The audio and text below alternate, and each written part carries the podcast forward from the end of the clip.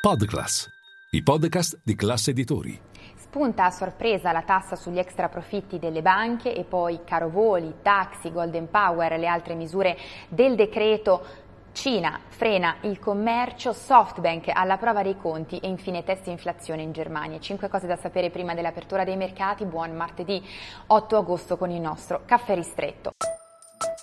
Linea mercati. In anteprima, con la redazione di Class CNBC, le notizie che muovono le borse internazionali.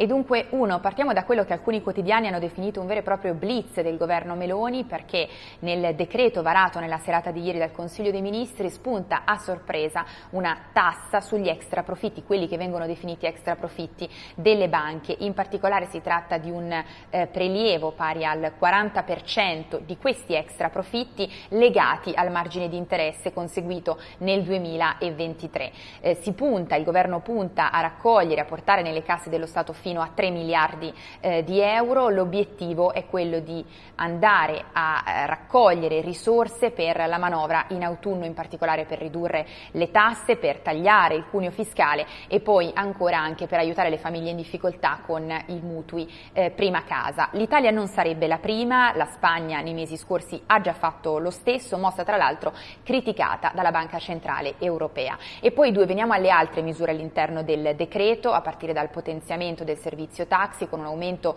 eh, fino al 20% delle licenze e poi ancora il caro voli perché eh, di fatto si pongono dei limiti alla eh, fissazione dinamica delle tariffe dei biglietti aerei per contenere proprio l'aumento esponenziale dei biglietti, in particolare si guarda a quelle che sono le tratte nazionali verso le isole nei periodi di, picchi, di picco della eh, domanda. E ancora eh, una stretta, un giro di vite sul Golden Power per consentire al governo di intervenire e di monitorare con maggiore attenzione il trasferimento all'estero di eh, tecnologie anche all'interno dello stesso gruppo, si guarda in particolare all'intelligenza artificiale, ai semiconduttori, alla cyber security e poi sono state introdotte anche delle eh, norme per contrastare le delocalizzazioni, questo in estrema sintesi. E poi tre, veniamo al commercio che frena in Cina, hanno deluso i dati arrivati poco fa, l'export infatti nel mese eh, di luglio è calato di oltre 14 punti percentuali, percentuali, l'import di oltre 12 punti percentuali, nettamente al di sotto delle attese, pesa sicuramente la eh, crescita che rallenta negli Stati Uniti e eh, nel, nel, resto eh, del mondo, compresa l'Unione Europea, così come anche la domanda interna che resta debole in Cina. E poi quattro, veniamo ai conti di SoftBank in arrivo, tra poco stiamo parlando del colosso giapponese guidato da Masayoshi Son, l'attenzione tutta sul suo Vision Fund, stiamo parlando del fondo